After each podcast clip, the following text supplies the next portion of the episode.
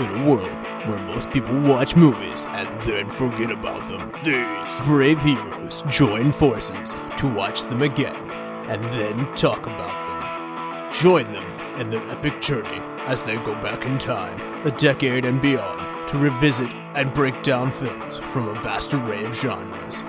Do these movies hold up over time? Are they classics? Find out on Retro Movie Roundtable. Starring your hosts Brian Fry, Chad Robinson, Devin McKenna, Nathan Lutz, and Russell Guest. Coming now to headphones in your ears.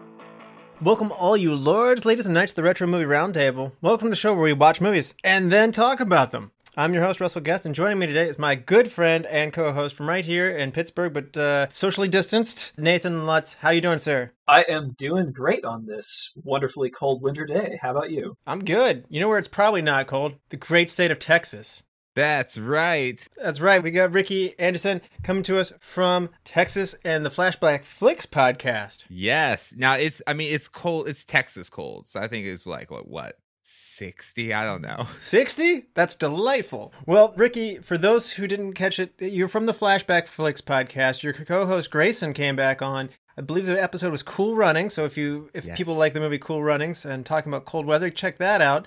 But tell people about your efforts on Flashback Flicks. Yeah, Flashback Flicks is a podcast that me and my buddy Grayson started back in 2015 and we just wanted an excuse to talk about some old movies. So what we tend to do on our podcast is based on what movies are being released or streamed, we try to find a retro movie that fits into that theme and then we review it and then we come up with our own uh head canons and if the movie were to be made today recasts and remakes and uh also just notice how movies change for us as we change over time Hmm. Yeah. So you guys definitely. I think your sweet spot tends to be late '80s to mid '90s, maybe.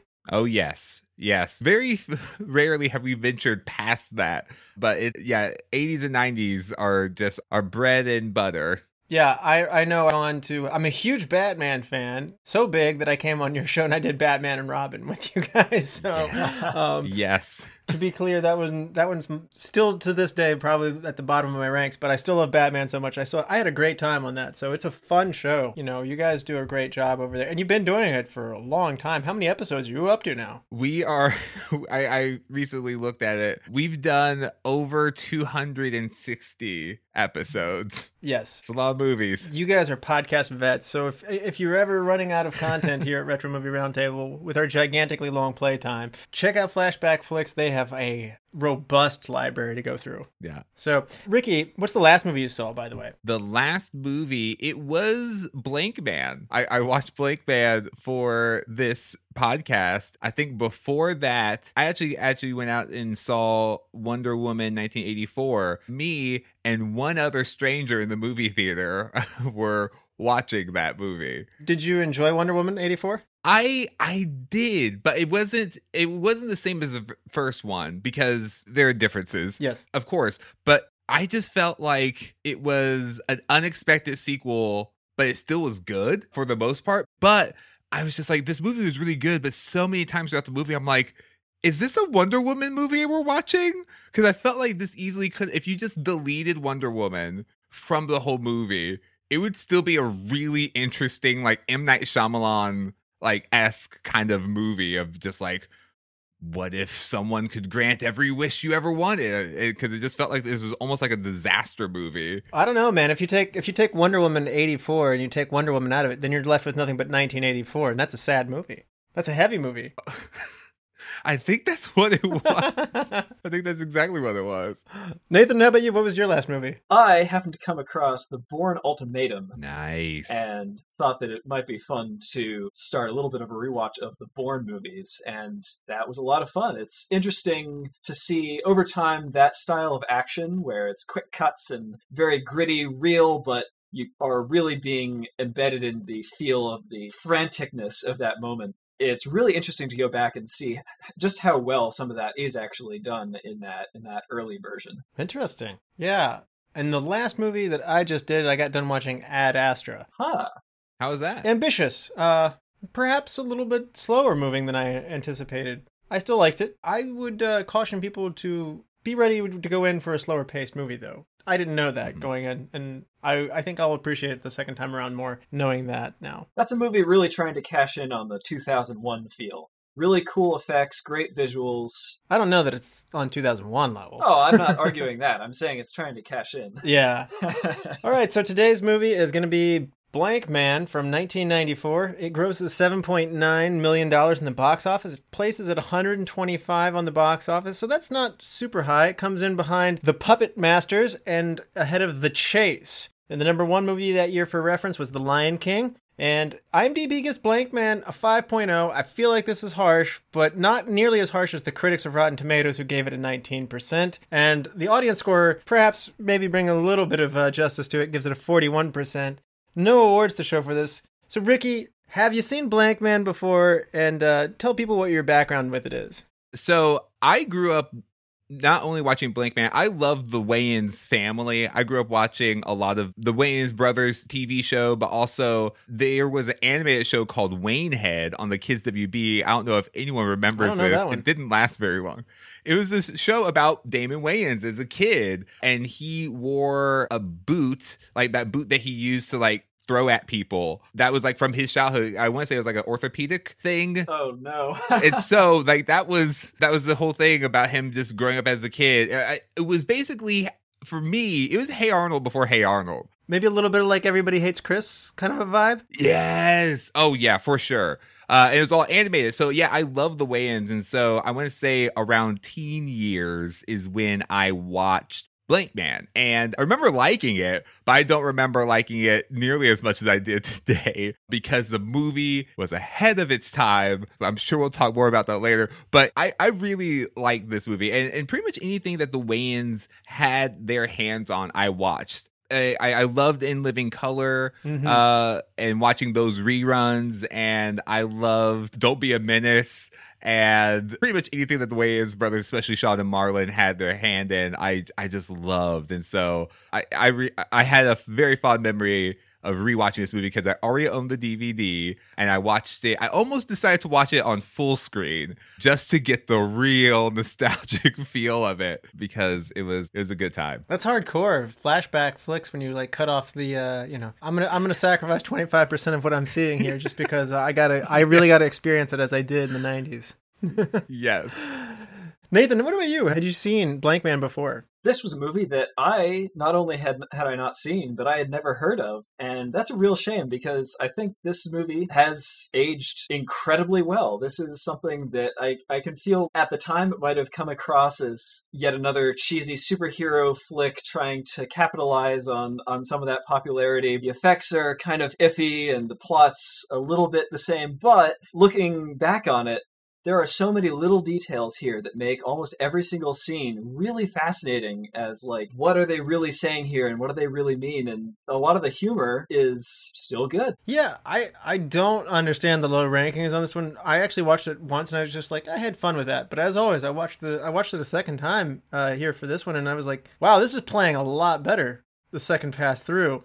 And the rewatch is high. And I hadn't seen it since I was uh, young. I watched Major Payne, and I really enjoyed Major Payne a lot. So I remember picking up Blank Man. Mm, it probably would have been a little bit after Major Payne, even though Major Payne came out afterwards. But I, I picked up Blank Man uh, a fair bit after the fact. I probably would have been in junior high, and I and I did enjoy it. But somehow, like what Ricky was saying, I think I enjoy this more today. I don't know if it's just because Marvel's hit me over the head with so much lately, and you know, Yeah. seeing this parody slash humorous side of it. I mean, this isn't like Deadpool funny. Like this is like just parodying the genre itself. And I don't know that the Mhm. genre was well enough established in 1994 to get people to know that. That or just marketing didn't serve this movie. Maybe Damon Wayans, his name just didn't, for whatever reason, hit the box office like you would hope that it would. Yeah, my guess is that it was just an era, like you said, like the genre wasn't as established because the Wayans are no strangers to parody. They did "I'm Gonna Get You, Sucker" back in the day, and then they are known for the Scary Movie, Mhm. just starting that whole train of parodies.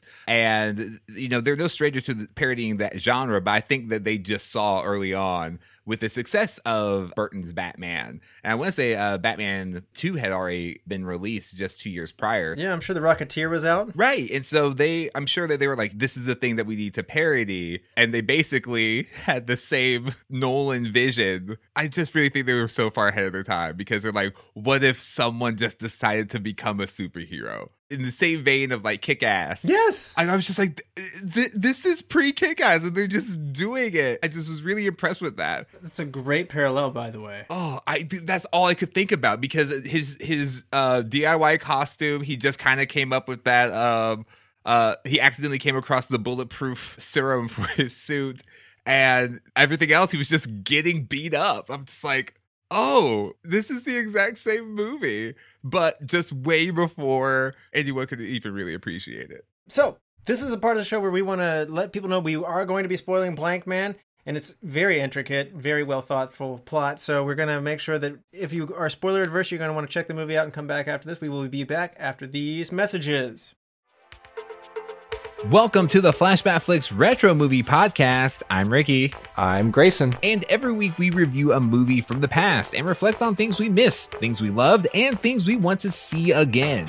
Yeah, because we believe any movie worth watching is worth watching again. So if you like films, friendship, and a lot of callbacks, I mean, just so many callbacks, then subscribe on Apple Podcasts, YouTube, or wherever RSS feeds go for like minded movie loving individuals like you. All right, we're back, and this is your final warning. There will be spoilers for Blank Man that lies ahead. So, Nathan, for those who haven't seen Blank Man since 1994, do you want to give people a recap? I do, Russell. Let's get going. Two Chicagoan boys grow up on a diet of Adam West Batman, raised by their grandmother. Aside from sharing the last name Walker, they could not have grown up to be more different. Kevin is a down to earth, career oriented, karate class taking man with journalistic ambitions, while Daryl is an inventive genius mm. living in a situation where his talents go underappreciated and his mental health needs go undiagnosed. But when their grandmother is killed by mobsters when helping the earnest mayoral candidate Marvin Harris, Daryl copes by combining his comic book inspirations and gadget making skills to become Brother Man, at least until his brother Kevin and the police laugh that name away. Unnamed, but still undeterred, Daryl continues to serve his community, dressed in homemade superhero garb, mostly solving everyday problems. Kevin tags bemusedly along, initially frustrated at needing to protect his willful but unsavvy brother, but eventually taking inspiration from their success. Eventually, one of their rescues draws a crowd, and Kevin, covering for his dumbstruck brother in the face of so much attention, tells a woman that he's blank, ma'am. Misheard, the name sticks when Kimberly Johns, the anchor at Kevin's news company, reports the birth of a hero, Blank Man. Though seemingly small in scope, Daryl's efforts inspire Marvin Harris, now mayor, to renew his stand against the mobsters. The mob boss, Michael Minelli, engineers a complex heist in revenge. Dressed as Blank Man, Daryl foils the robbery, but his and Kevin's efforts fail to save the mayor's life. Unsatisfied, Minelli sets his sights on Blank Man. After Kimberly Johns interviews Daryl as Blank Man at his secret subway stop hideout, her and Kevin's slimy boss, Mr. Stone, surmises that she might serve as a damsel in distress and leaks the information to Minelli. The mob boss lays a trap, which Daryl and Kevin both fall into, at the last moment, one of Daryl's inventions, a robot he calls J5, arrives to save Johns and the brothers, but in the process, the almost sentient machine has to be sacrificed. Newly determined, Kevin joins Daryl on his quest to take Minelli down, finally wearing the superhero suit his brother made and contributing his karate skills. Working together, they succeed in getting the mobster arrested, but figure he'll only be in for about 20 years or so. Yes, and well done, well done. Now, Ricky, well, I want to pick back up where you left off again. Like, I really like how you mentioned that you saw some parallels to Kick-Ass, which Kick-Ass did pretty well. It was well received. Mm-hmm. It, it, spawned a sequel, and I want to go back to that. Like this being ahead of its time, what is it that this movie is doing that maybe even laid the groundwork for Kick-Ass? I would say that so Kick Ass was based off of a comic, uh, and you know a lot of people love the comic, and it was immediately optioned. Uh, I think the thing that this movie did though is that it kind of bridged that gap tonally. I think is a major difference because it was just a funnier approach. Like Blank Man's first night out on the prowl, he uh his first his first encounter is like, well, slap me around and call me Susan. And then he just gets beat up. he just gets slapped around. And Damon Wayans, so many of the Wayans are just so physically comedic. And I, I audibly laugh like that whole scene. And He's just getting beat up. And that's where I was just like, this is kick ass. Cause like when he first goes out, he just gets the cookies beat out of him. But I think that they just took a more comedic approach and they almost had a slightly Burton esque kind of world that they were building as well. Because it was grounded in our reality to a degree, but as the movie went on, it just became an Adam West era Batman episode. Straight down to the I'm going to fill this lottery tub with water, and once this timer goes out, everything's going to yeah. blow up, and the banter and everything. uh, and so I think just tone is the other thing, but I think it laid the groundwork because they just established that, like, there is this world that exists, not unlike our own. Because I'm just like, wow, so few things have changed since 1994.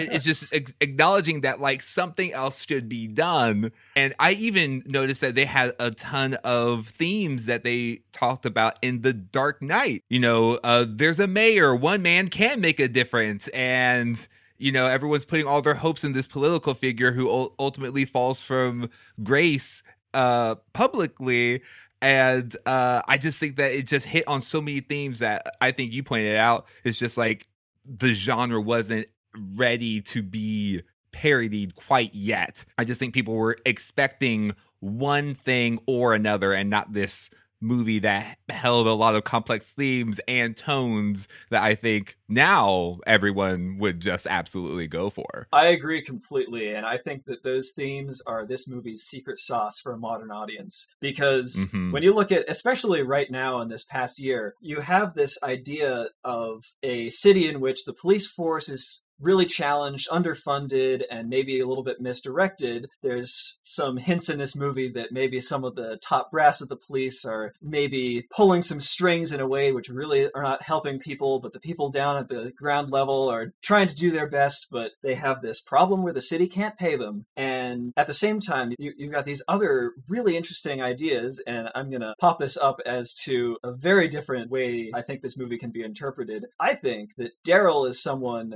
who his situation is not addressing some needs that he has to have some mental health problems that he's dealing with addressed in a way which lets him get to his full potential because this is a brilliant guy who is socially awkward who's living in a situation where that specific thing holds him back in a way which some other people in the city wouldn't be held back. And I think that's a really, really interesting lens to watch this movie through. That's interesting. They did have a scene though where he did get some psychiatric help and uh, he did an ink blot test, which was incredibly descriptive with all kinds of information. I love that. and then he got to the boobs, and he's like, "He's like, mm, I don't see it." That's psychiatrist. the therapist holds it up in front of his chest. He's like, "Really, you don't see anything?" and then he goes, "Really, there's nothing wrong with him. He's just a nerd." yep. Yep. The word nerd yeah. has got overused but it goes one step further because Kevin gets mad at him, and his brother's like, he's like, "What? Don't you gonna tell him?" Like, he's like, "I don't go around fighting crimes, silly." What are you talking about? he's like, "There's a lot of anger here right now. Is it always this hostile at home? That was the one scene Absolutely. that kind of undermined that little thesis of mine on, on that in the movie. After that, that kind of goes back to normal. It was like, how could you do this to me? You made me look ridiculous. yep. Well, and I, I just speaking to that, I think the casting. You know, you have two uh, in Living Color alumni, Damon Wayans and David Alan Grier, both playing really strong but also really comedic roles. I really loved this pairing because they know how to work off of each other really mm-hmm. well. David Alan Grier, I remember thinking he was more of the straight man when I watched it younger, but I was just like, they're both equally really comedic. And I really the the person who I think acts as the straight man is uh Robin Givens, yeah. who played Kimberly Jones. Uh, she is really just grounding because both these characters are just really out there in their own right. But I, I just really love like David Alan Grier. Every scene he was in, he just committed, and that's the other thing that I really appreciated is these comedic actors who know how to commit fully to that character it was just so funny. Like I laughed out loud more times than I was expecting because especially with a lot of these early 90s comedies, I'm anticipating some cringe or some things that just aren't going to go as well, but I was so pleasantly surprised by all of these performances because they were just so fun and comedic physically because I know that nowadays most comedy is linked to improv or just more in like the talking and the dialogue or the exchange, but they were just willing to just physically go there. Uh, and I just really love both of their performances with that. No, it's a very good point. And we keep talking about how this is playing better today, whether it be, I think the fact that it's told, the, the cast is in, in all, mostly, and minus Jason Alexander, but and the mayor, but I mean, mostly African American cast. And I think that that perspective in a mainstream comedy type movie. Ricky, you've, you've dived in more into this era than I have. Uh, doesn't seem to me like that was as well of an established thing as it is today, where um, people are going to say like, ah, that's a movie, that's a movie for me, and like I'm gonna go check check that out, and it's gonna have a different voice, and I want that different perspective. And so I wanted to uh, ask you, as somebody who's dived specifically into this era, is is it ahead of its time in that way too? Well, I'll, I'll just share my experience. Um, the thing to do, especially with a lot of movies that get a wide release with a predominantly black cast, is that you know that you support the black movies, especially because you want them to do well, because you understand the economy of the show business. And I think the Wayans weren't as popular as like the Murphys, like Eddie Murphy, Chris Tucker, like everyone knows about them in their movies and if they're going to be in the lead. And the Wayans, though a household name, they weren't ever as popular as some of these singular star focused black comedic talents, uh, or even like Martin Lawrence or Will Smith, all these other uh, actors who kind of went more into either action specific or action comedy. Um, very few stayed within the realm of comedy comedy that was received as well as some of these other predominantly black led films but i think that this movie with living color still i want to say that it was still on the air at the time uh, and that show was doing very well for a while uh, until it wasn't. Uh, but it was still uh, they were still a household name. So th- I think they were really following the same path that SNL was doing at the time, which was you know you had these TV actors who were ready to break out into film. Yes. And so when they got that vehicle, because this was also written by Damon Wayans, and so they got him a, a vehicle to show off his acting chops and to show that he was ready to break into that Hollywood scene in that way. But you know, the Wayans, just as a team, I think that they are always willing to work with each other to bring about each other's dreams. Like even today, Marlon Wayans has like three movies on Netflix, it seems like uh, going at any point in time. And it's because the Wayans brand of comedy is just so infectious that like you you know what you can expect from them but you also never know what you're going to get from them. and i think that they've kind of carved out their own space in the industry. No that's all that's kind of what i was sitting there thinking. I, I, I, it's ahead of its time in that way too. Uh, and just getting into the this is a funny movie on its own though, not into how it was received. Nathan, what are some of the parts of this that just made you laugh? You you mentioned that this movie each scene made you happy. Like what are some of these things that it's doing? Like what are the mechanisms? One of the things that I love most about this movie is the degree of care and love that's gone into everything from the costuming to the gadgets to the way that the script has people interact with everything in a way that just makes me feel like everybody trusted everybody else when making this movie. Because there are so many physical gags with these amazing props where the prop is I mean, it's not something that you're going to package and sell as a McDonald's Happy Meal exactly but it's something that you believe he could have made in this world. And so there's all these wonderful world building gags to do with how thrown together everything is. And also, a lot of the comedy is this situational result of how those things came to be and how ridiculous they are and it's wonderful you're never you're never brought out of it Yeah. Yeah. The gadgets just really made me happy. I mean, perhaps I'm a Bo- I'm a huge Bond fan and I love Adam West Batman as well. And so to me tapping into all of that stuff and bringing it into a real world and actually seeing a plunger gun like in a real life comedy that can't you know, like there's no way that's going to support a full grown man but it does and it works beautifully and I, I mean there's something Looney Tunes about that. Like this Uh-huh. is like Bugs Bunny hopping off of the cartoons and then like working well. Like the rollerblades that like have like wheels in them, like they can't possibly fit into a pair of feet like Yeah, that. yeah. But then like they like you know that's literally Wiley Coyote's Yes. stuff. And I or the times when things work as badly as they should like in the elevator rescue scene where he's turning his hands around the cable trying trying to wind his way down i'm coming i'm coming i'll, I'll be there almost there Yep. and it's like yeah you built this thing it do, it is it is janky but it's amazing it's what like this movie i feel like needed more than any other movie in its genre. Um the disclaimer do not attempt this at home because i really wanted to.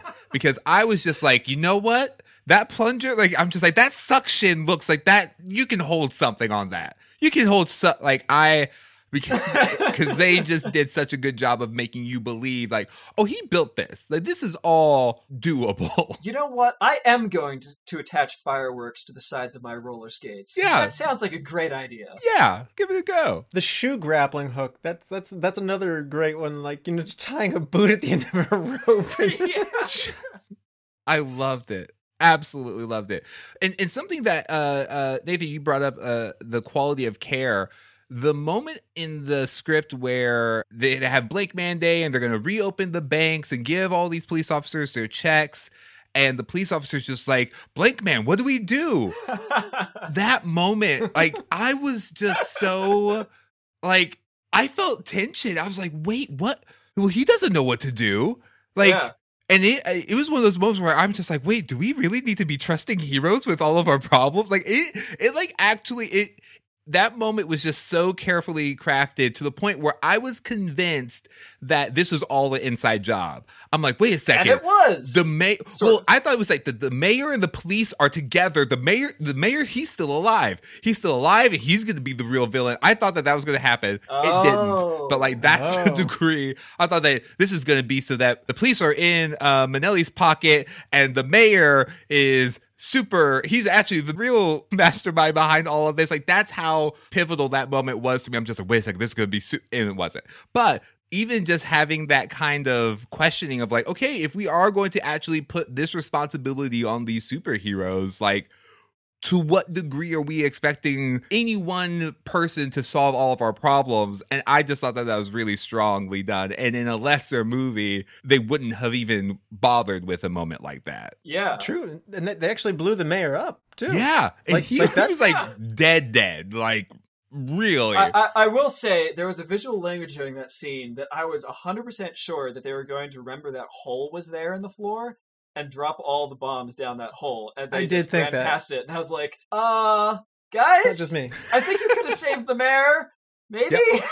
Yep. but I did. I that that did occur to me too because I was like, "That's a pretty big hole." I, I don't know how far that down there it's goes, like a bomb-sized hole almost. Like, it could fit perfectly that bag of bombs. Yeah, yeah. uh, that you know. Despite this one little plot loop that you found there, like one of my favorite pieces of care was J five, the super ghetto robot, Oh look, looks, looking hilarious. But it's the washing machine from the opening scene when they're kids. Like like when in that opening scene, like when You're the grandmother's doing laundry, that is J five. yeah. and- yeah. I didn't J- notice that until the second time around. J5 has my favorite moment, maybe in any movie ever.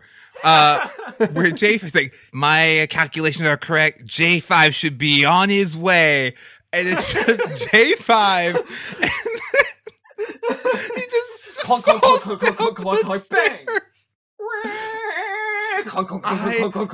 I was like, listen, whoever had the costume design to put that little Pom pom. the little pom pom hair was brilliant because J5 moving around with that hair was the greatest physical gag. I, I was like actually crying laughing. I had to I had to pause the movie just to So- recover from that whole scene. Oh my goodness. The glass door too was awesome because like he like like like he comes and like he comes and Kevin's all happy. He's like, "Yes, we're actually gonna be saved by your like crappy robot." And then like he breaks through the glass door, and falls on his face, and you don't think he can get up. So, It was so good. One of the things that happens a little bit earlier than that in the movie that made the scene doubly amazing for me is the scene where Daryl is closing down the blank cave subway and he's turning everything off. And I think it is J5 that like makes a sad sound at him. And he goes, Oh, don't make this worse than it is. And, I, and at that moment, I was like, Oh my gosh, these robots are sentient. They are conscious Yes. and he is killing them. He's being forced to kill them. And then Yeah. later in the movie, it's like, J5, the real hero of this movie. He Yes. he he left this world too soon. I have a, I have a sneaky suspicion he might pop up for best supporting for somebody. Then this is this is Oh uh, yes. I mean, I lead Oh, maybe even because J5. You you noticing that J5 was the same washing machine from the beginning. Now I have to rewatch it and watch J5's journey. It's gonna be like R2D2 and C3PO. There are a number of those things that upon rewatches just there are small things like that that do sit there and go like hmm that's actually a fair bit of consideration for a movie like this that you know again i'm watching it twice back to back or close back to back that you know i'm taking a discerning eye but i don't ask for a goofy comedy to do some of these things and i'm gonna give it some credit for doing that so Oh yeah. I mean, there are tons of setups and payoffs that I just really, really love. Like even the episode of Batman that they chose uh, to show in the flashback at the very beginning. I'm like, they're like recreating this exact episode, and Yes. and the thing that ended up being uh, Minelli's lair at the end. I'm just like, well, this is just. This is just all wish fulfillment right now. and I, at that moment, I just imagine Damon Wayans said, I want to make a Batman movie. And the studio said, well, someone else owns that property. And he pulled a Sam Raimi and said, I'm going to make my own Batman movie. And he made Blank Man. And Raimi made Dark Man. Gosh, I, I also love the uh, Kevin is such a good straight man to uh, Daryl, and just it's it's it's uh, like like the, the the not taking the radio and like having his mother and like like going behind a closed door yelling Yeah. at him, you take that radio. Yep. And, and he doesn't want to, and sure enough, it, it, it makes him look stupid later. Like he's like, Yeah. he's in the lunchroom at his work talking to his belt, which looks all kinds of hilarious. And he's like, "Not now, I'm busy. Look, this is as close as I can talk. Yep. I'd like to play, but I got work to do." Yep. And and and one of my favorite moments too is that was when he finally suited up and they're in the lair. He's like, "Shoot me, shoot me!" He's like, "Oh, um, your your suit's not your, your suit's not, Not now, not and now. he just he just actually gets shot, and I'm just like, "I love this. I absolutely love this. Of course, this would happen to him." Oh, Now we haven't talked yet about this this cartoon villain. Like I keep mentioning how cartoonish this movie is in real life, but Jon Polito is uh, Jon Polito Michael, the suit Minelli. yes, is uh he's so physically he's amazing like as as like this cartoonish villain but also he plays it so well yes, Okay, I'm gonna I'm gonna put this out there. This movie is Batman and Robin crossed with Rain Man, and a lot of the actors are playing one or the other of those movies. Daryl is in the Batman and Robin movie. Kevin is in the Rain Man movie. Minelli is in the Batman movie. The mayor is in the Rain Man movie. It's kind of amazing to see how they're all like, this role is truly this thing. Oh yeah. And I mean, Jon Polito is just he again, just someone who delivers 100%, just like leaving nothing, nothing but everything on the stage. And I just loved it. Even just his little lines like, "So you're not you're not joking, you're not pulling my chain. You asking for trouble?" It's like, "Yeah. Well, you'll get it." I'm just like, "Oh, oh no. Oh no." And they Yeah. kill him. That's amazing. amazing. Yeah. He is pretty brutal. Like, you know, I mean, he like shoots up a whole election office. I mean, uh, so Yeah. he, he he's a legitimate bad guy, but somehow he's still funny. Like, like when he dumps coffee on the guy in the wheelchair's lap, and he's like, he's like, he's I love this guy. Okay, I was half expecting Mr. Stone to later in the movie turn out to not be paraplegic and like stand up and be like, that actually really did hurt. Yeah. Oh yeah. And Jason Alexander, like I, when I saw his cre- name in the credits, I'm like, I don't remember Jason Alexander being in this movie, and then he look like showed him. up, and I was like, wow. Which is, it's just like, and I also was like. This is also early enough in Jason Alexander's career where he has to wear a bald cap pre, you know, him s- saving costume and wardrobe sometime. But I mean, he did he did a really great job, and I really believed his his whole character. It just and that, that's also something i think this might be an era thing but i forgot so much about like tabloid newspapers that it's just like okay just go to the wall. And he just starts throwing darts at all these different things uh and asking Vice about. President, alien, S and M, sex. Right it. and then and, and then two scenes later, it's like, ah, and this guy won't talk to us anymore. Yeah, you ran that made up story about him. yep oh It's tabloid television. We can do whatever we want. We can find out anything. I did like I do like the uh, like continuing like how did you find me? Like like how did you find my base? It wasn't that hard. Yep. Like, complete like no exposition, just just you know poking fun in the genre. Love it. yeah One thing that I didn't think you did mention how well this movie's aging. The only thing that I didn't think, or the big thing that caught me, was like there was a TV like uh, show, kind of like Maury or like you know Ricky Yes. Lake or something like that, and they had quote unquote midget man and gay man, Oh, and gosh. and um, I was sitting there going like, wow, most of this is going to play really well today. This is the only thing that I like made me sit there and go like, ah, this this is you don't make this in 2021. Yeah. And that's the other thing that I was trying to make it make sense. I'm just like, ah, I mean, They're heroes. They're good guys. yeah. I yeah, but well, at the time when uh, Tony Cox uh, was saying, "Yeah, yeah, I'm midget man," I'm like, okay, I I can go with it. It's the '90s, terms evolve, sure. And then gay man showed up. I was like, well, you know, I don't think that that one's gonna that one's too hard to gonna work. fly the same. But that kind of goes back to the whole kick-ass thesis is that like once one person started because what I also thought was gonna happen is that at the end all of the other people from that panel were gonna show up and say, "We're here, Blank man. We're gonna take him down." And he basically forms his own little Blank Man Justice League, and that is what I wanted more than anything. It's just for that whole world to just be built from the ground up. you might have been able to get that had this profited enough and then been greenlit for a sequel. right. It would have been the return of Other Man. Still, yeah, like he might have gotten an even worse name. Like, Other guy, man. and, and he gets the T-shirt.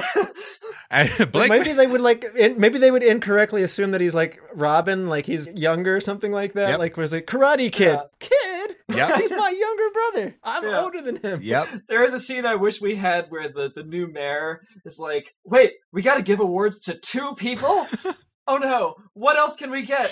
This We have this T-shirt. which I just found out very recently, just because I was curious. They have a uh, an actual uh, Blank Man T-shirt that you can buy on Etsy. I mean, you could also probably just make your own, but you know, people made merch from this movie. Like it resonates with at least this person who's selling the T-shirt on Etsy. Because I think this movie probably has like a larger cult following than a lot of people would expect. Because I, I know when Black Panther came out, for example, a lot of people were like, uh, yeah, this is like one of the first mainstream black led superhero movies. And people were saying, oh, no, Catwoman was also there. And I'm just like, we don't count Catwoman, everyone. But then I was just like, but is everyone really forgetting about Blank Man? Because I remember Blank Man. I feel like Blank Man should be brought to the table, at least to this conversation. You shortlisted Meteor Man as well, and both of those popped into my head. And Yeah. to which everyone says, first serious, you know, like like a Marvel universe. I was like, well, there is Blade. Wesley Snipes did three movies and stuff like that. Yeah. And people are like, oh yeah, yeah, but I mean, this is the first. I'm sitting there going like, Yeah. all right. Depending on what you want to categorize as for sure. Uh, but I mean, how ser- many adjectives are you going to throw on this? but seriously, like Blank Man, I I do remember thinking it wasn't as serious as it was but like seriously like rewatching it today i'm like no like this movie like it, though it is in the comedy genre they still have uh serious tones in it and the stakes are real. Their grandmother died. Uh people Yeah. were murdered. The a public official was assassinated. Like they, these are real things. And and just because uh, David Wayans is playing like a very heightened character, um, a portrayal of a of a nerdy character, right down to like the fork glasses. I just. I, I loved it. I just, I'm like, yes, give me all of this. You know, they still wrote a solid movie with characters who have desires, who are still people. And it's not just joke after joke, like I think a lot of the later parody scary movies became where it's just like references references jokes jokes like this is like no these are characters with bits and characters with these moments but that would make sense within this world that they created and i i just i just really really loved it No, that's a that's a very good point. I will say later on, Shawn and Marlon's efforts sometimes get a little bit lazier, and I guess you can cash checks at a at an alarming rate. I don't know how many scary movies they got up to, but I mean, when you only put like a year in between them and stuff like that, and you do just want to keep going back to the well, and you want to keep like if someone says get this out now, it's going to make lots of money. But you're right, this movie didn't make money, and it's a bit of a shame because it's better crafted. You know. absolutely You know, I like I like the love triangle that they make where like the both brothers like Kimberly and consistently time and time again she likes the guy who's out there nerdy, completely weird, dressed in bed sheets and like around his neck and she just keeps falling for him over and over again, head over heels and my favorite moment was like at the end when she's just like, I knew it was you. And they just start making out. I'm just like, I love this movie. Like it's just it's it is doing everything right. And uh, I want to say actually I forget who says this, but like uh we, we quoted a lot on uh, flashback flicks, but it's always a stronger choice to parody the things that you love. Uh, you can tell the Wayans like really love Batman and that whole world, even though it was uh you know it fell from favor after a while but that they love the campiness they love like they really wanted to be batman like i'm sure so many kids of that era wanted to be and you know every kid who ever sees batman like yep that's my future job occupation but uh i, I can tell that they re- this was like a real love letter to growing up with those types of movies and also just superheroes as a whole Now, Damon Wayans is the creative force and the primary performer and the main. This is his vehicle on this one. But Nathan, director Mike Binder, what do you think that he brings to this? To also kind of we we talked about the amount of craft and care in this one. I don't want to go. I don't want to go without talking about like this is pretty well directed for this movie and uh, for for a movie of this type. Do you want to give Mike Binder any props here? Yeah, I want to give him some props for these big crowd scenes where, close to the beginning, when Mayor Harris is running and the mobsters slowly make their way in, there's a real sense of threat that I felt was actually a pretty modern feeling scene. It's all at head height. They're emerging from the crowd. They're coming through. They're starting to starting to make their move, and nothing comes across as overly cartoony in the directing itself. It's it's really it's really cool. I can't man, I can't believe how many times I kept saying like I my big change or the thing that I would do differently or my critiques of this is I would just do more of what you're doing like during that montage like when he was doing successful crimes. I want to see more like hilariously successfully executed crimes. Like when you start saying like, "Oh, I want more of that." yeah You know, that's when you know you really got something. And so I think uh, Damon Wayans and Mike Binder again, I wish there was more information online about this. There's really not. I suspect that there was a good working relationship there. This is me only speculating, but because it seems to be executed pretty well for the vision. Yeah, absolutely. I mean, I think that vision was really executed well because like it wasn't as Tim Burton art deco-y in the city like like it it was like this is Raw Chicago. right like this is Chicago, right? Like and it's just and it's meant to feel like that but also all the things that happened around it that were kind of being injected into which i think just happens with any kind of uh superhero any presence of a superhero kind of ups the ante of like the whole world around it. And so naturally all of the villains are going to get more cartoony by comparison. But i do think that it it just was so grounded. And i think that that vision was executed so well with the director. And all the acting from the entire cast. When I first watched it and Damon Wayans was doing his character, I was just like, man, I wish he wasn't as cartoony. Like just that was just my first impression. But then I'm like, I believe him to be real. Like like 20 minutes in, I'm like, no, he just exists. He's a real human. He's just he really exists in this world. Uh, and, I, and, I, think that's just a, a, testament to not only you know Damon having himself be the character who he wants to portray as the main hero, but also in knowing the direction of the world because the the the world that the hero exists in informs the hero, and so there's a reason why Batman occupies Gotham and not Metropolis. Like it's a two, it's a very different need there, and also a different background to the story. And I just love that Blankman wasn't just motivated to save the city because you're like, oh, I'll be popular, uh, or I'll finally be cool. Like his whole his whole moral compass was just to do good and do good by his grandmother. And I was just like, that's just so compelling. I'm just so on board with this. I love it and uh and you don't get those emotional highs and lows without like a really strong director so definitely one more mike binder thing that uh, we talked about this being chicago but they actually put a couple of these semi-ambitious like overhead shots that like showed that the stakes of what's in play it's the corruption of the government like it's the city in play and like they have these long shots of chicago which is kind of funny. Like they're trying to make it look gray and like dismal in the foreground, but still the beautiful Chicago skylines in the distance at the same time but also these overhead shots of like these city intersections and stuff like that. They do it about five, six times in the movie, and they're helicopter shots and stuff like that. And I'm yeah. sitting there going like, that's that is Nolan esque. Nolan likes to yeah. shoot down from high buildings and from helicopters and show like again, he has said like this is what's in play. Yeah. This is this is the board game that's in front of us, and these are the stakes, and it's big. It's the whole city, and it's bigger than just one person. And I I did sit there and going like, wow. Again, you, I don't ask for this out of a comedy movie, but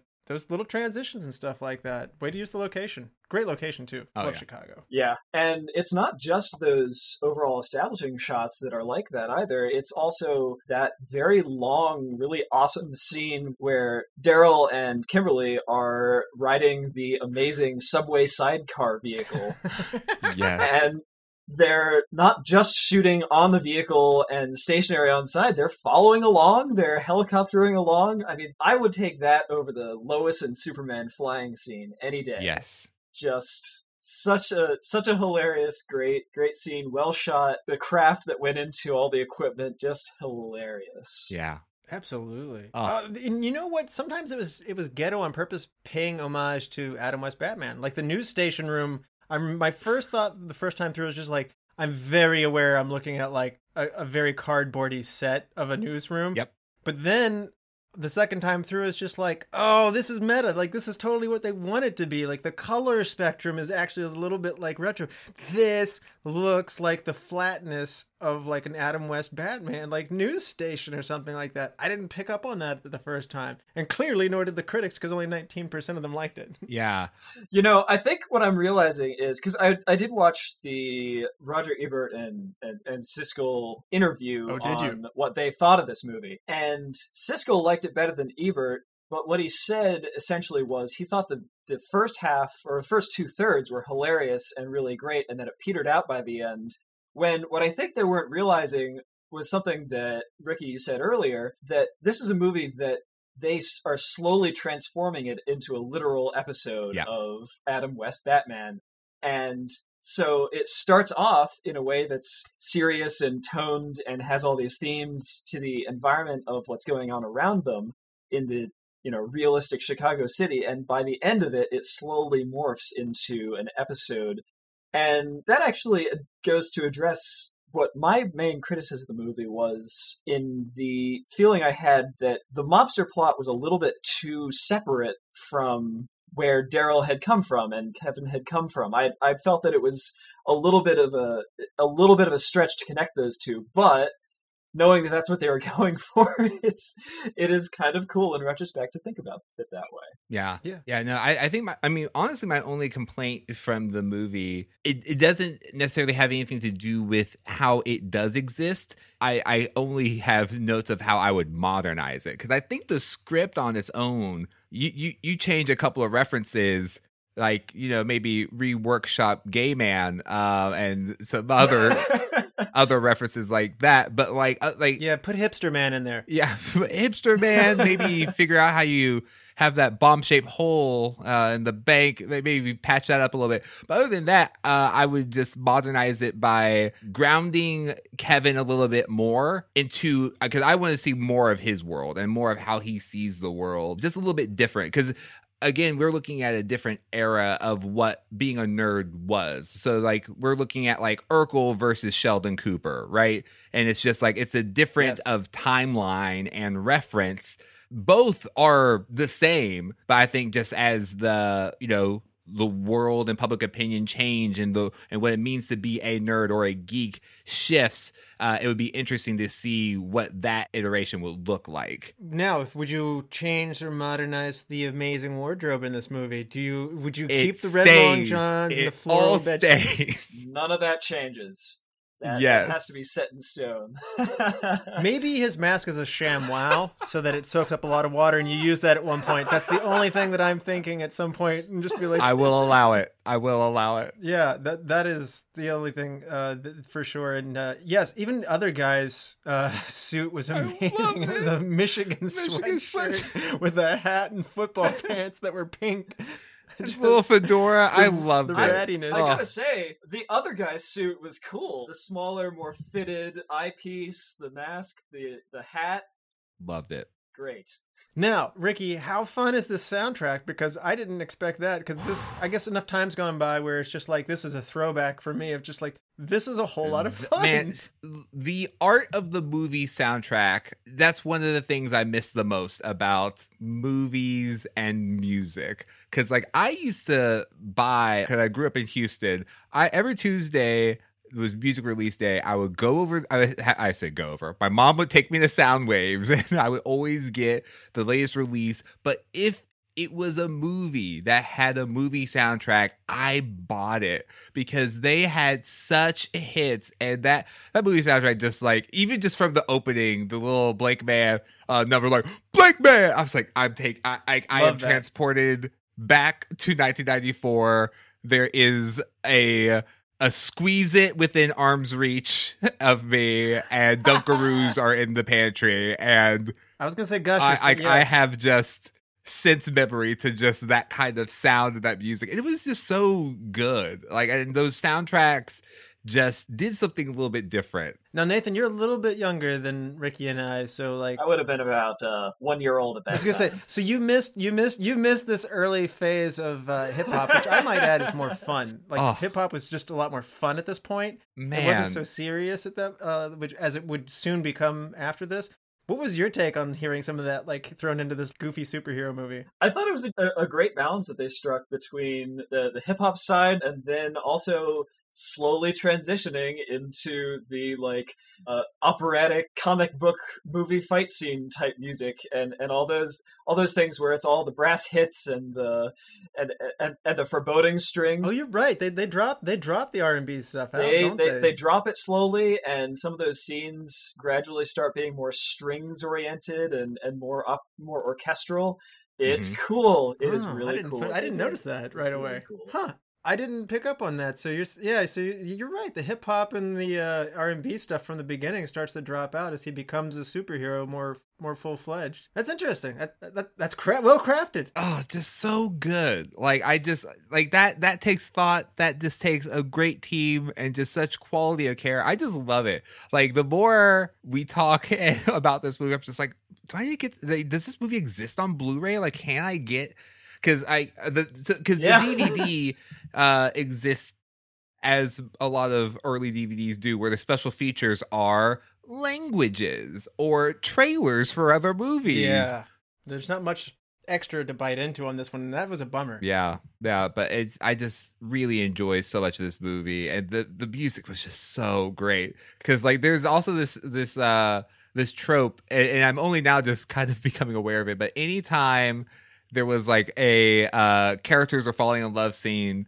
Like just one of the best R and B songs, you, you would be like, oh yeah, obviously this is the song you fall in love to plays and it's different every time but in every single movie you hear it and you're like yep of course. Like i don't know why i guess the reason why i haven't been falling in love is because i my moments have not been soundtracked by amazing R&B music. That's right. You need to queue up your Spotify a little bit differently now. You need to have a speaker on your belt that you can just tap on when you know that moment's coming. Yes. Yeah. I th- I think now is the time.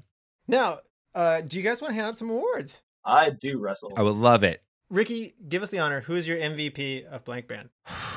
it's it's it's tough but and i mean this in all sincerity this isn't like a dig at anyone j5 is the absolute mvp of this entire ah. movie i He he jumped the supporting into the MVP for you. I am right there with you. That's mvp j5 that moment just destroyed me like i i needed time to recover Is J5 in your top 10 movie droids? yes yes. maybe I, I I don't know who's at the top, but he's in the top five for sure. Oh man, I, I love it. that moment when Kimberly is is is looking at Daryl crying over the broken remains of J5 and she's like, this man has a heart. I love how it gets to the point where he can't do anything wrong. Like when he's just like, "Okay, I'm Yeah. gonna leave you now." And she's just like, she's just like, "I love how you maintain a sense of humor in these elevated, stressful situations." Like, it's just like laying it on real thick, and I love it. such a great moment. yep. Uh, so so J five for both of you guys then. All right, I, I'm go- I got to go Damon Wayans on this one just because you know Yes. as the writer, the star, and I you know uh, if nothing else, he screams like a woman. So and like somebody help that lady. oh gosh. yeah, shoot him in the face. Just that whole scene, That just so great. so good. Yeah. Oh man. And Damon Wayans, I mean, and seriously, J five just Damon Wayans did such a great job writing for J five that you know I'll I'll give him a consideration in that category. But seriously, like J five, like to know that you want that character in the movie, just like don't like if anyone's like, ah, do we need this robot? It's like yes, we do. Don't question me. This this robot needs to be in the movie, and it's gonna be great. Oh yeah. A lot, like a lot. throughout. Oh, Think about it. When he's looking for the blank cave, it's not going to be that funny unless J5's there talking back and forth. To him. Just- yeah, you're right, J5. It does smell like pee. like little hair just shagging about, just carrying all the stuff. Yeah. and, and, and J5 has a sense of humor too. There was some humor in the, this movie that was a little bit on the crude end, but I was coming to the realization of how sentient J5 was during the scene where he rescues them. And you know that J5 deliberately cut the holes in the aquarium tank exactly where he did because he knew that would be funny. J5 was like, oh, this Yes. is a good bit. Yep. I'm Oh. going to make it look like you two are pissing. Any any any any uh, bomb sniffs the, the bomb into the ladies' bathroom? The one place that he knew we couldn't go. So all right. So uh, best supporting Ricky. as much as I like to give it to uh, David Alan Grier, I would have to say uh, Robin Givens, just as Kimberly Jonz, amazing supporting. I, I really think that she carried a lot of the the grounding, uh, and and she just she I was believing her throughout the entire relationship. She's like. He's just unlike any other guy I've ever met. He's just so caring. And that's after being so skeptical to Kevin in the news station too. So like like this just you're right. She's so genuine and uh and she is quite a catch too to the point where it's just like what's happening Yep. in this reality? like what why is this very pretty woman like you know Yep. falling head over heels? well, she doesn't know anything about about No. Daryl. It- it is a bit of a revenge of the nerds moment though, and so you know. oh yeah, So uh Nathan, who's your best supporting? following up on Kimberly, I, I do think that Kevin Walker, but played by David Alan Grier, is the other half of that stabilizing bedrock of this movie, where Daryl is giving him such a hard time. He's having to support this guy who's just a genius, but his talents just don't work in the world that they live in. Mm-hmm. And gradually, over the course of the movie, he comes to realize just how valuable Daryl's mind is and, and everything and he sells that transition and that seriousness in a way that i just loved through the through the movie Oh, he he yeah, he injects a lot of humor. I wish he had gotten more roles. Just I, I feel like he's a versatile guy who can do humor but also be a supporting guy who makes things better. I often wonder why we don't see a little more of him. Yeah, David Alan So- Grier. I mean, he he has one of those interesting careers because he's been around for a while. Like he, I, I know he's had a couple of sitcoms. I think his most recent sitcom uh, was like on NBC, uh, and it was like a he was like an older family man kind of sitcom. But he's been around, and he's just uh, a treasure. I I know he was in Boomerang um, with uh, Eddie Murphy, and also you know, I, I'm blanking. I'm oh yeah, Robin Givens was also in Boomerang. That's where I actually know her from. I'm just like, Robin Givens is in this movie, uh, and so his career, I think, is just so classic. And uh, but he, he's another one of those. I feel like him and so many of the Wayans are like, as far as career goes, or career wise, from In Living Color goes, I'd say he's more of a Martin Short than like a Steve Martin as far as like career trajectory post SNL. Like Yeah. really strong, really good at their craft, but like they they don't necessarily have as pervasive of, of a career because of uh you know their strengths in going to that extreme. Like not many people have like or I should say kind of like Jim Carrey. Like even though Jim Carrey did come from Living Color, uh Oh, yeah, I you say, know yeah, that he's like you get Jim guy. Carrey for what Jim Carrey brings, which is physical and rubber face. Uh, but it's like, uh, but you're not going to have him be as everywhere nowadays as much as he was back in the time when that was what people wanted. I, I think there's something about being a type of actor, and don't get me wrong, the powerhouses like a Jim Carrey are amazing people, but like there's something that's really nice to see. Some some comedians can do that. Some comedians can Mhm. enhance and make everybody around Yeah. them better. And I'm thinking of somebody like a Phil Hartman or somebody like that. Of like, you know, he doesn't take over, but boy, he sure makes everything around him better. And I think that's true of this Yeah. guy too. So all right, uh, my best supporting is going to be Lynn Thigpen. Grandma Walker was Oh. awesome. I we lost Yep. her too soon. She was amazing. Uh, she was sassy, but also I love it when she yells at him, "You're going to take that belt." and uh, I I knew she was familiar. You know, she uh, she was on Carmen Sandiego, the geography based trivia show as She the was the chief. chief! and I didn't. I, Yes! and so I loved Carmen Oh. Sandiego. I, I, I, I'm a geography nerd, or, or at least I was at that Yeah. age and stuff like that. So yeah, I mean, I think this game show has been killed by simply having Google for kids to be able to like look up countries and stuff like that. But uh, yeah, it used to be a game show where like they would ask you where what, what is this country's shape, or you know, and they would read some fact, and you'd have to be like, ah, that is Yep. Morocco. So anyway, uh, yeah, Lynn Thigpen. Now, hidden gem, Ricky. Ooh, I'd say I'm gonna go with the mayor. Nice. Uh, I, I I think the mayor was really compelling as as his role. Like the you know that that's a good grounding character and, and great dynamic to establish. Uh, like everyone trying to put hope into this this one person. Like that, there's this whole campaign. Like one person can make a difference, and maybe it's just because we're like coming off of an election year. I'm just like this just feels like so timely.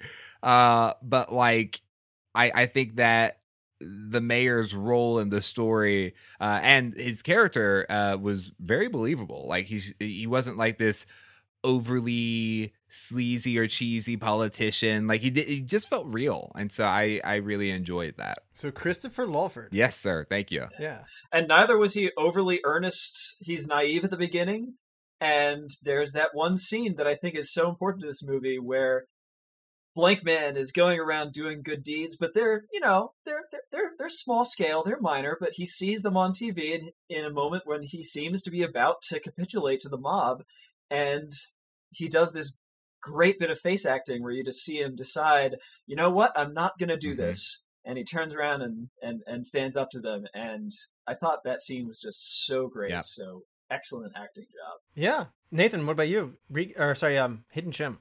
the props department Yes. every little bit of this movie Oh, wonderful from, choice. from the overly full house brimming with inventions to the subway station that is practically alive and sentient and they walk through it and have all these great gadgets and, and, and tricks to the physical humor that was built into a lot of these scenes that was based on and reliant on these props being so good I just love them. Especially the the winner for me goes of non sentient props, let's say, to the subway sidecar. That was just such a hilarious idea. Yes, yes it was good. Yeah, that was that's a great choice. I love it. Uh, I'm gonna go with Michael Wayans, who is young Daryl and is the son of Damon Wayans. Because I actually, my wife will sit there and say like, I, I have like this strange pet peeve of like young actors not being even anywhere in the vicinity of the physical description of what like their adult versions are. And I even sat there and go like on the second time through because I had I hadn't done my homework too closely on this yet, so I uh, I did sit there and I go like, man, see they got good kids for this movie. Well, they actually were the kids of Yep. the actual actor, so perfect uh perfect way to get a good young actress to have your son play Yep. you. So uh, uh I I love that. So recast if so if you had to recast somebody and put somebody else in their place, even though we've talked about this being a pretty strong cast, uh who would you who would you uh, recast? Ricky. That is tough, but I, I mean, if I were to were to recast anyone, and this is also doubling as my pitch for the modern adaptation of Blank Man: The Rise of Other Guy, uh, I Damon Wayans Jr. uh to replace Damon Wayans. I think that Yes. He is so he he has the same physical comedy chops that his dad does. Uh, I loved him in Happy Endings, uh, and he just is always willing to just take it to the nth degree. And if you haven't seen Let's Be Cops, he's great in that movie as well. But yeah, D- D- Damon Wayans Jr. for me for sure. Yeah, I, I kind of set you up on that one. Uh, Nathan, uh, recast. Well, I kind of hate to do this a little bit because we've talked about how great some of this acting is, but unfortunately, I think one of the things that held this movie back is name recognition. So, as just imagine if this movie had someone like a Will Smith attached to it. In I'm not sure if the best place is the Kevin or the Daryl role, but I f- I do feel like that might have pushed this over the top. Kevin, Kevin, he Yeah, yeah, he'd be a good straight man because, like in Bad Boys, he's the straight man. yeah, yeah. yeah. wow. I, I will say there is a part of me that wants to see the Daryl performance a little bit modified because, like I've been talking about earlier, it's a little bit hard to tell sometimes exactly what is fully parody and what is actually like a really touching mental health sketch Mhm. because I I think I think that it toes that line in a way which I kind of would appreciate one more take to make it feel like this character is a little bit more clear which direction it is. Right. So that's that's my note Yeah. there. Okay, that's that's a okay. Yeah, so you are going to sell more tickets that way. Mhm. That's for sure. Um, my recast is going to be a smaller character. I this is sometimes I cop out and I go down the cast list when I like the cast so much, but um, Daryl has a boss, Mister Crud, who's like a really southern, effeminate man who's just really over the top. And I don't know Yeah. that, like, I don't, I think going that big on that small of a character was a weird choice. I do want to get somebody who does a good slow burn, and uh, a, a younger Ben Stiller at the time would have been somebody who would have been peeved and perturbed with him on, on the job without being so. I don't know, too much is, is a better word for it. So I want to see Ben Stiller getting frustrated with him being like, Daryl. Yeah, I had a random idea. I you, you brought up Ben Stiller, and that immediately made me think of uh Mystery Men. Yes. I just I made on the podcast we talk about headcanon. I think that this just exists in that same universe. Uh, and that this is just a prequel to Mystery Man. Oh, that's a. I'm glad you brought Mystery Men up. That's another underappreciated movie, by the way. Oh yeah, for sure. It's oh.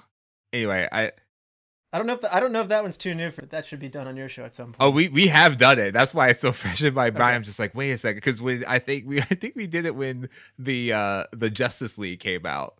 okay. and so perfect. we're like, wait a second, another superhero team up, Mystery Men. Oh, that's a great. That's another good. That's another good parallel here. Uh, now best shot, Ricky. Best shot, I I mean, for me, it's the moment where the the crowd is chanting for uh blank man, blank man, and he's walking like to the bank, and the whole crowd is behind him chanting, and he's just like. Okay, they're expecting you to solve something and you don't know what you're doing. I'm just like, I I feel this. He feels small in that he felt moment. so it was just Yeah. such a such an honest little moment and also again like that's one of my favorite moments in the movie because like it actually brings about like the reality of just like being a hero is more than just like stopping a couple of crimes just like when the city is like expecting you to like solve all their problems and you don't know how to it's just like what are you gonna do and so i just really i, I think that that shot was just really uh powerful and and and showed like the stakes of that moment That's a wonderful pick. I could see that being on the back of the box. yeah Uh, Nathan, what about you? What's your best shot? I'm going to go with the entry to the subway station with Kimberly and Daryl when they're they, they they get in and it's just this wonderful, almost approaching Blade Runner levels of neon Yes. and grunge, and everything's whirring and speaking and beeping around them, and she's just totally blown away, and so is the Yep. audience. Uh, my best shot is going to be the elevator forced perspective, where the camera shot is looking up, like you have no clue Yes. how far this elevator is, and they really milk this uh, this this fishing line grappling hook, as Nathan mentioned earlier. He touched on this one a little bit earlier, but then the camera relatively uh, wisely. This is a good move by the director. And then it switches angle and just shows Kevin like hopping down twelve inches, and there's no need for this gadget whatsoever. And that can't that, that uh, the comedy of the gadget, the excessiveness of this character, and everything. Clever perspective work on the camera there to make you think it's a long way down and then changed greatly. So the I love it when the camera work makes you laugh. Mhm. That's hard to do actually as a director. So that's going to be my best shot because the direct the director himself made me laugh on this one. Yeah. So um, best scene, Ricky. I mean, I said it before. It's J five just getting just J. Coming to that rescue. whole rescue moment with J five is just w- the best scene for me. It is so hilarious, and, and so I went back and watched the movie trailer. They give that moment away in the trailer, which I is that's one of my biggest pet peeves is when you give away like one of the funniest comedic moments in this movie in the trailer. Uh, but yeah, that that that that whole scene of J the rescue the rescue mission that J five goes on is my favorite scene. Great choice there. Now, Nathan, what is your best scene?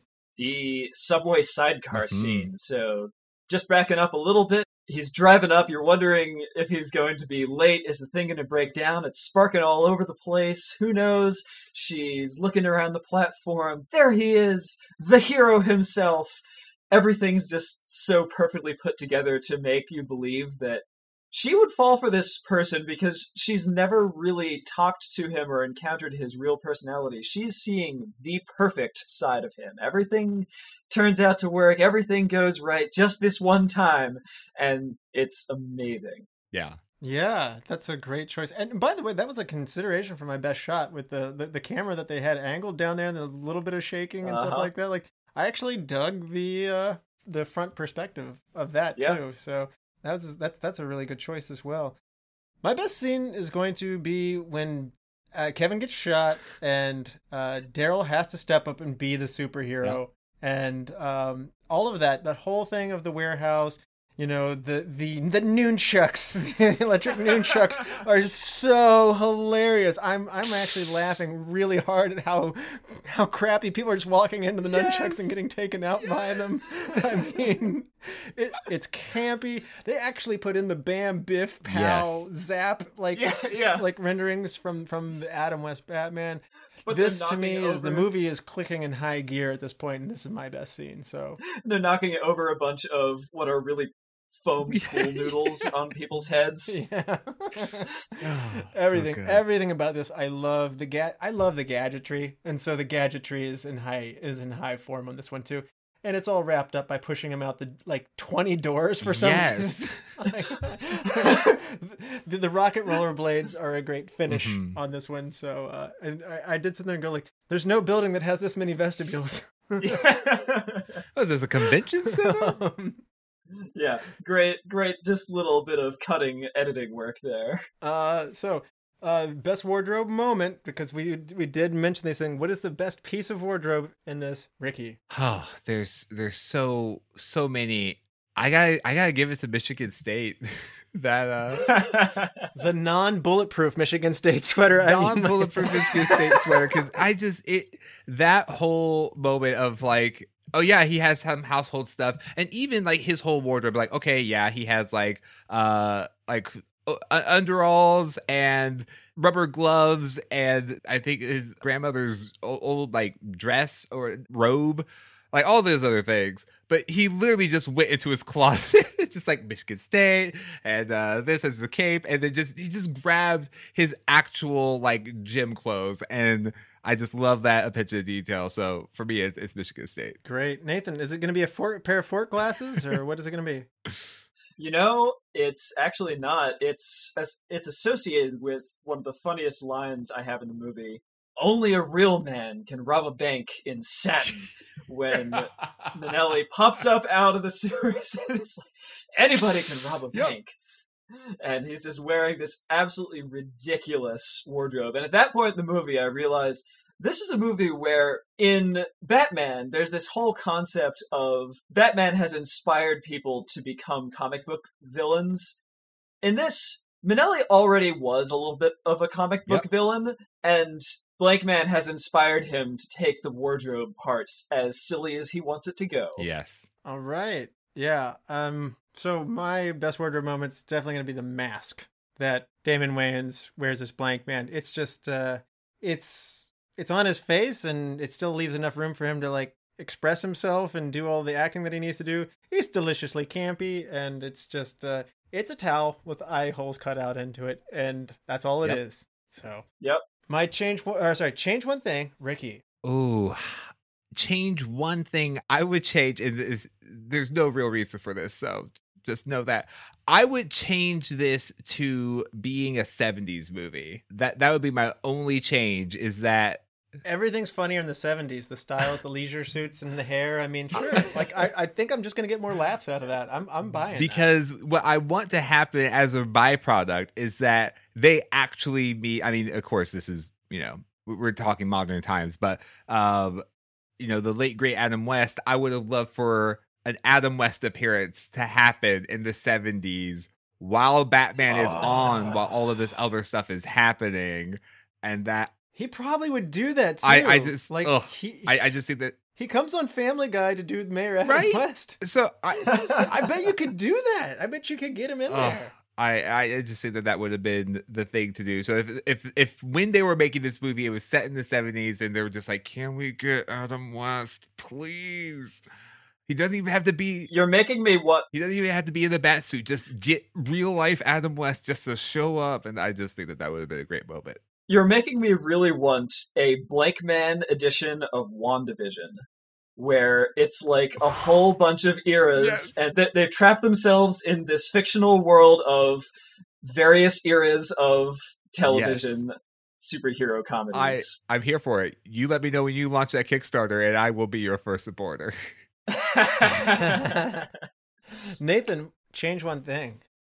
All right. I think that Kevin's character is really close, just one fairly minor change away from being just super interesting and deep in a way that would make this really interesting movie. I mentioned earlier that I thought the mob was a little bit removed from the origins of this of this movie that it didn't come out of left field or anything, but it feels like there could be a little bit more connectivity to it and I feel like it would be really awesome if Kevin knew that his boss, Mr. Stone, was involved with or likely to rat something he knew to the mob, and that it was made obvious at some point that he was up between a rock and a hard place in those decisions he's making early on, where Daryl is driving him up the wall with the early phases of this exper- experimentation. And at the same time, Kevin is really trying to make it at this journalism job I thought it would be really interesting if it felt like Kevin was maybe considering some other route and had a little bit more inner conflict with that. Uh, that would have made for a very interesting bit of character growth hmm. for me. Wow, that's that's a lot of complexity to add to this. I yeah. like it. Yeah. Uh, you, you you might be well suited for the headcanon portion of the flashback flick show on that. Uh, that that was ambitious. Yeah, we love it. Um, might change one thing. Um, is gonna just simply be I do want a few moments of warmth between Daryl and Mhm. Kevin. They are brothers. He looks after him, and uh, while he's super frustrated with him, and everything bad happens to Kevin, and it's hilarious. I do think, uh, you know, like there, there was a moment where they had a funeral for the grandmother and stuff like that. And, you know, it was Damon crying in the most cartoonish way. This is one moment where I thought uh, Mike Binder probably should have been like, this is, it's okay to have some moments of heart. We need to like these characters. And it's okay for him to actually be crying and have Daryl actually just put his arm around his shoulder and be like, you know, we, it's just us now. We got each other and I'll take care of you kind of thing. And that's all you really need to do it, it- and honestly like it, it's a small thing but it just shows how much these characters love each other and why you know basically kevin puts up with daryl even though he drives him absolutely nuts all the Yeah. time so go ahead show show show g- go ahead give me hit me in the sweet spot there a little bit so i'm a softie i need that Yeah. so Yeah, go for it. um best quote of the movie and of which there are many of um, which there are Ricky. many. Oh man. Okay, man. I does the sound of J5 falling down the flight of stairs count as a quote? uh no, uh I would say slap me around and call me Susan.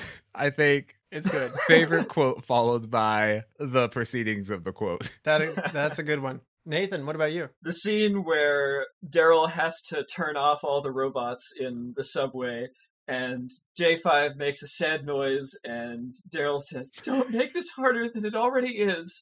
And at that moment you understand the humanity that is that is being lost here in J5. There are so many, and uh, we might have. uh, You can have a runner up too if you need to on this one. But uh, I just, uh, I really like the part where Blank Man, or I should say, Daryl has come home and he's talking uh, to Kevin. He said, "You know that feeling when somebody kisses you, like that was like a buddy buddy kiss, right? Yeah, probably right. I didn't like all that tongue probing around my mouth anyway. Yes. I'm like, and watching like watching Kevin crushed. Yeah. That like, how is this happening? Oh man. So good. Oh, Oh. man. I did really enjoy, and I just had a couple of runner ups though. I, I enjoyed the. I have to make this world safer for my children. Your children? You got to be with a woman first before you can have children. You're a virgin. I'm a gentleman. Gentlemen. Oh, yeah, yeah. no, I'm a We did it, other guy. Somebody should help that lady. Is still pretty high up, up there. Yeah, shoot him in the face. Just the Oh, man. onlookers like, try shooting him in the head. Yeah, shoot him in the head. That was well delivered. You're right. it sounded pretty much like that. Um, I, even just small stuff like David Alan Grier at one point is like working and like uh, Jason Alexander says, "That a boy," and he goes, "Boy, I'm a man." What? Nothing. Nothing, nothing. no, it's a it's a it's a, so many good lines, and that's one of the things I said it rewatches really well. So now, uh, this is the time before we go and rate this. Ricky, do you want to tell people where they can hear more from you? Absolutely. You can hear more from me and my co host Grayson on the Flashback Flicks Retro Movie Podcast. What we do uh, is a lot of things here. We w- watch older movies and then we have conversations, share childhood memories, uh, and come up with inventive new ways to imagine this movie that is from the past. It's a lot of fun and we love to have you over there. It's a fun show. I mean, you guys have great chemistry. Uh, you know, I really enjoy listening to both of you guys on that one. So, uh, and like I said, the library is robust. So I promise you, you will find a movie that you either vaguely remember and then have a fun stroll down memory lane, or or you might find a movie just like, hey, I, I love this movie. I forgot, I forgot this existed. So it's so good for that. Thank So, you. Yes. Now, on a five star scale, half star intervals, Ricky, what do you give Blank Man? I honestly, I have to give Blank Man. I'm gonna give it four and a half, and it's because of how strongly it was written, and to see all of the other movies that came out after it, that was basically the same movie. Like when I start realizing, like, wait a second, this has some undertones and themes that The Dark Knight has. And I'm like, this is a solid movie, and it's not because it didn't take itself too seriously. Like, like I think that it's a it's a fun and interesting story, and definitely a different type of superhero story that I think is worth telling and experiencing, and it is just so funny uh, while all being grounded in a reality where stakes are real and people actually die, and it's not just a cartoon world. Uh, it is a heightened reality with uh, some more comedic elements in it, and that's why I give it the four point five. It wouldn't. I would give it a full five if it just cleans up its act a little bit. Uh, just, uh, just largely content and things that hasn't aged well, but that's you know no fault of its own because it is a product of its time. Comedy is more apt to stepping in it than other genres. Yeah, for sure. Absolutely. I mean, if you're going to be edgy, there's a high likelihood some percentage of what you're doing probably won't age mm-hmm. well, and that's of its time. So just know that when you watch yeah. it. I'm okay with that with as far as comedy mm-hmm. goes. So now, Nathan, what would you rank Blank Man on a five star scale? Blank Man for me gets a four out of five stars. I think that this movie is really fun to watch, really entertaining, really well made. I love the care that goes into it. Uh, the one reason I take a one one star off is just because I I feel like there's potential for just a little bit more clarity and character development in uh, which direction this wants to be, whether it wants to be that full on parody or continue dealing with some of those issues that that it raises and is really good at talking about at times. That's a that I'm going to mirror a lot of the things you said. I'm going to give it a 4 and I think that it can steer a hair more into the parody at times by like the density of jokes. A good parody movie such as like a movie like mm-hmm. Airplane mm-hmm. just has all of these things going and they use the background. People that aren't even part of the movie sometimes like you use the background to layer in more jokes and stuff like that. What's happening in the neighborhood, what the mobsters are doing. Maybe you have a heavier handed henchman of of Minelli. You know what I mean? So there's there's an opportunity to um, d- steer more into the parody bucket, or eh, you know, if it wants to stay where it is, I still think uh, adding some more. T- and this is probably more the direction that I would go in. Use the characters that are really likable and just make us really like them. And the comedy level is actually probably pretty appropriate for that. So I'm thinking something more like a, you know, a Home Alone's a very good example of this, where like, you know, ah, it, you know, it touches me, it makes me laugh, and therefore it becomes timeless. So that's probably the only thing that's keeping this from going there. So one of those two, I'm with you, Nathan. It's it, pick a path, and you'll probably find your way to a five star for me. So yeah, um, yeah. So I'm gonna go with a four. Uh, we have balanced the 19% to yes. Rotten Tomatoes uh, rating. Perfect. We've brought balance to the world.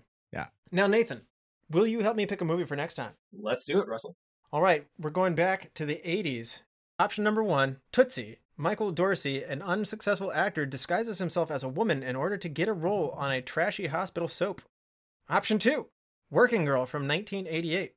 When a secretary's idea is stolen by her boss, she seizes the opportunity to steal it back by pretending she's has her boss's job. Option 3. Broadcast news from 1987. Take two rival television reporters, one handsome, one talented, both male. Add one producer, female. Well, mix and watch the sparks fly. What'll it be, Nathan? Well, Russell, lots of great sounding choices there. I think we're going to have to go with 1988's Working Girl. All right, sounds great. Look forward to that one. And Ricky, thank you so much for coming on the show. Thank you so much for having me. This was so much fun, and thank you for uh, allowing me to fall back in love with Blank Man. Like I, I'm gonna go real deep in trying to find as much memorabilia for this movie as I can, or make my own. So thank you. No, it was a great pick. We we had a lot of fun with you, and we'd, we'd love to have you back again someday. I'd love to be back. All right. Remember, all the Lords, Ladies, and Knights, of the Retro Movie Roundtable, we invite you to reach out to us. We want to hear from you. Sub- subscribe, rate, and review to us on iTunes, Spotify, Stitcher, Google Play, wherever you get your podcast. Give us a like on Facebook. Follow us at Twitter on at movie underscore retro. We're on Instagram. Email us at retromovieroundtable at yahoo.com.